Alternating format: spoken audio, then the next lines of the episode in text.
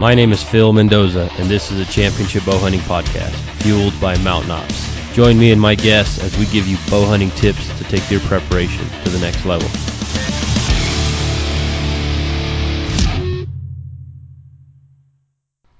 Welcome back to the podcast. This is episode 38 and part two of a series we, we did with Dan Staton. So, before we get into part two and the strength training section of the uh, of the podcast, I want to send a, a, shout out to episode partner Hamskea Archery Solutions. Uh, make sure you check out their full line of Hamskea Hamskea's products and and the new Hybrid Hunter Pro Rest, of which I've got on my bow right now. So check out hamskeaarchery.com and uh, make sure you check out the February T-shirt design online right now and available. Subscribe to the Championship Bow Hunting newsletter. We will have a giveaway at the end of the month. So here we go, part two with Dan. Okay, welcome back, everyone, and uh, we have Dan Staton on again. We we touched on our first uh, the first uh, section to this episode on endurance and uh, how to properly prepare for or start considering to implement things in your in your preparation. And now, Dan, um, let's let's get into the the strength uh, topic of of preparing for, for bow hunting applications. What, are um, what are your, what's your opinion on that element as far as uh, being where does it fall into place? Yeah, well, everybody's kind of got an idea of what works for them, and me being a coach, I I know what works for a lot of different people, and it changes. So I try not to just talk about what I do because what I do doesn't really affect you know everyone's different. So if we took a step back, I would say, Phil, the most important thing is to really be critical of where your individual weaknesses are. Um, myself, as an example, I think God built me for endurance. I really like what we call metcons, metabolic conditioning. The longer the workout, usually the better I do. And so, unfortunately, I have to spend more time on the strength side of things because – sure, I'm really strong pound for pound, but compared to a lot of people, I'm just not as strong. And I feel like that's where I have the greatest opportunity for growth. So when it comes to strength training or any fitness program, you really need to steer clear of just glory workouts, which is what most people do. They gravitate towards the things at which they excel at. Maybe you're good at bench pressing. I guarantee you bench press. Or you're, you're really good at long distance running. You do long distance running or you love the pool, you grew up swimming and you just love swimming. Well, your body gets adapted to all that stuff. So try to spend your precious time training because now that you're training for out west, working on the things at which you do not excel at. And so we're talking about strength. That's what I spend a lot of time doing. Uh, there's no secret. I do a lot of Olympic weightlifting type things, which is they create a lot of power and and coordination and accuracy, and they they affect your nervous system. They affect your endocrine system, which is your hormones. They stimulate. You know, I don't spend any time doing isolation movements.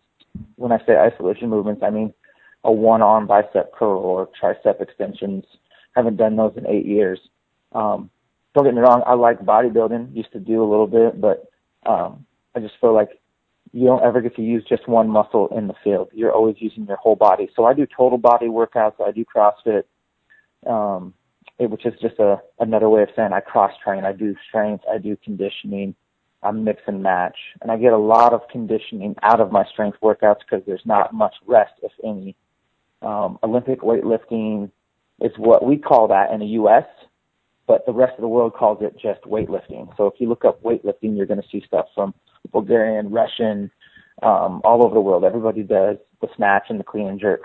And there's lots of little parts of movements you can steal from those, like front squats and overhead squats and back squats and bent rows and high pulls, strict presses and push presses, push jerks, foot jerks, the list goes on. But I like moving a barbell. I like mixing up the loads and the reps and the sets. And then uh, I think everybody knows CrossFit kind of blurs the distinction between strength and cardio. You're doing a little bit of both at the same time. And I really dig that. And it's always changing so I don't get bored because I can get bored really quick. I got a short attention span. So find something that's constantly changing, new stimulus and and it's fun that way when you just get to do a variety of workouts and your body adapts all the time. So does that make sense? Absolutely. And and one thing I want to just kind of emphasize and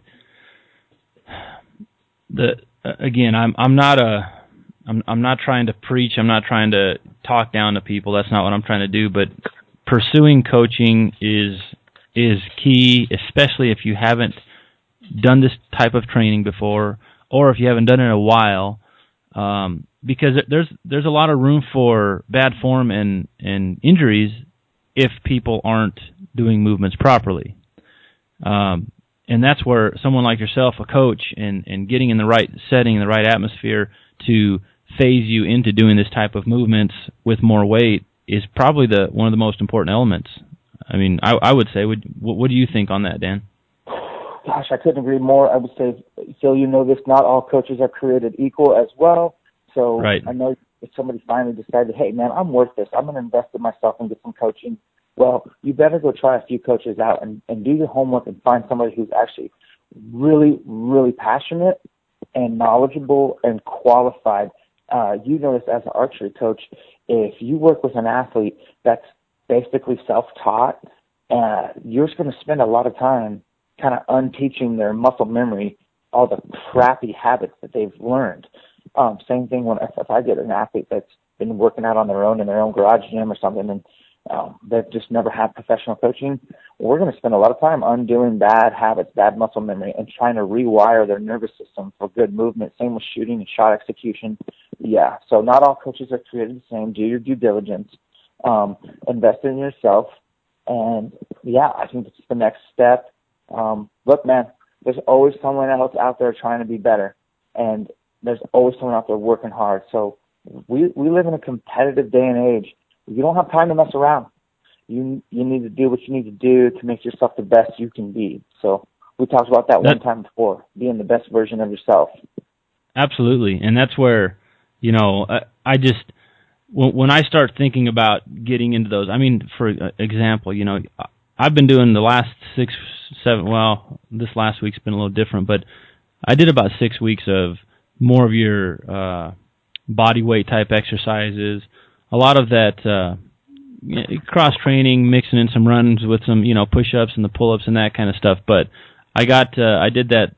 Lance Banning shared that 300 workout on his Facebook post, yeah. and I and I and I did it, and I hadn't deadlifted in a while, and I I'm not a I'm not the strongest guy, but I can I, I was fairly strong in the deadlift at one point. But even just doing the 135 pounds for 50 reps and not having done them in a while, those last five or eight reps, I had to catch myself because I was getting out of my form was starting to to fail a little bit, you know.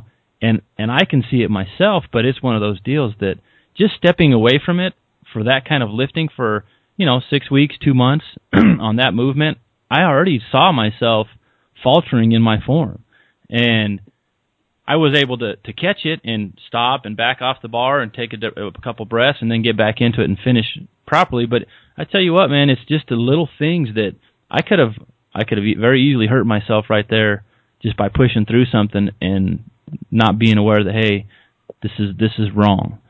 So well, important that you said that you you hit fatigue and you you know you took a step back. Fatigue makes cowards of us all, and you need. I think everybody needs to have some sort of experience to lean on when adversity is, comes at you when you're hunting. And for me, a lot of my workouts, I'm working through fatigue just like you would on a day nine or 10 of a 10 day hunt or day four of a five day hunt. You're going to be messing with fatigue. And I hope you have some prior experience with fatigue because if you don't, it's going to make you a coward and you're going to stay in your sleeping bag. And that's where I pull. Look, man, CrossFit's awesome for mental toughness. Like the reason why I do CrossFit is because I can take those experiences inside those four walls where I feel like I'm about to die, and I can tell myself, hey, dude, you've done this workout before. That you know, you've been here in this pain cave. This is nothing you you will go through, and so just that mental side of kind of knowing pain, good pain, and knowing that you can work through fatigue, and knowing that maybe when your body starts begging for mercy that really you're only at 40%. You got 60 more percent in you. It's just mental. Um, that's going to be huge, and that needs to be part of your training. So before we we wrap up here, Dan, I, I mean I appreciate the conversation, man. It's always awesome getting to talk with you, and um, we live, you know, we're not we're not too far away, but still, with with your busy lifestyle, my busy life, it's it's hard for for either of us to, you know, connect more. Um, but I appreciate the workout at ATA first. Just want to throw that out there. Um, awesome. It was, and I I want to get so so. Give me your your favorite movement for for strength, whether you know whatever whatever it be Olympic lift or you know whether it's something that's more body weight. What's your favorite uh, strength based movement? there's not a week that doesn't go by where I don't back squat with a barbell, high bar back squat. Um, and I'm not that great at it, but it pretty much is universal and lends itself to almost every other movement. So, um, not my favorite, but it's what I have to do. So I back squat every week, at That's least it, once. It- usually twice. And that's that's one of the probably more important ones for guys hiking the mountains as well. I would say. Yeah, it works your whole body. Um, it's your gateway to any other movement, trains your nervous system, and technique's huge on even the back squat. So make sure you do your homework and figure out how or what that should look like for you. Um, people say they have knees that they hurt. I've never met anyone who is great at back squatting that has knees that hurt. So you're doing something wrong if, if your knees are hurt or the back. If you want good knees, back squat. There you go. Hey man, I appreciate all your advice and your insight into uh, helping us prepare or helping the listeners prepare, be better prepared, I should say, uh, for their upcoming seasons. But uh, Dan, one more time, l- let everybody know where we can where we can follow you and, and uh, check out your your stuff. Uh, my website, uh, where I log my workouts is elkshape.com. YouTube channel, Elkshape.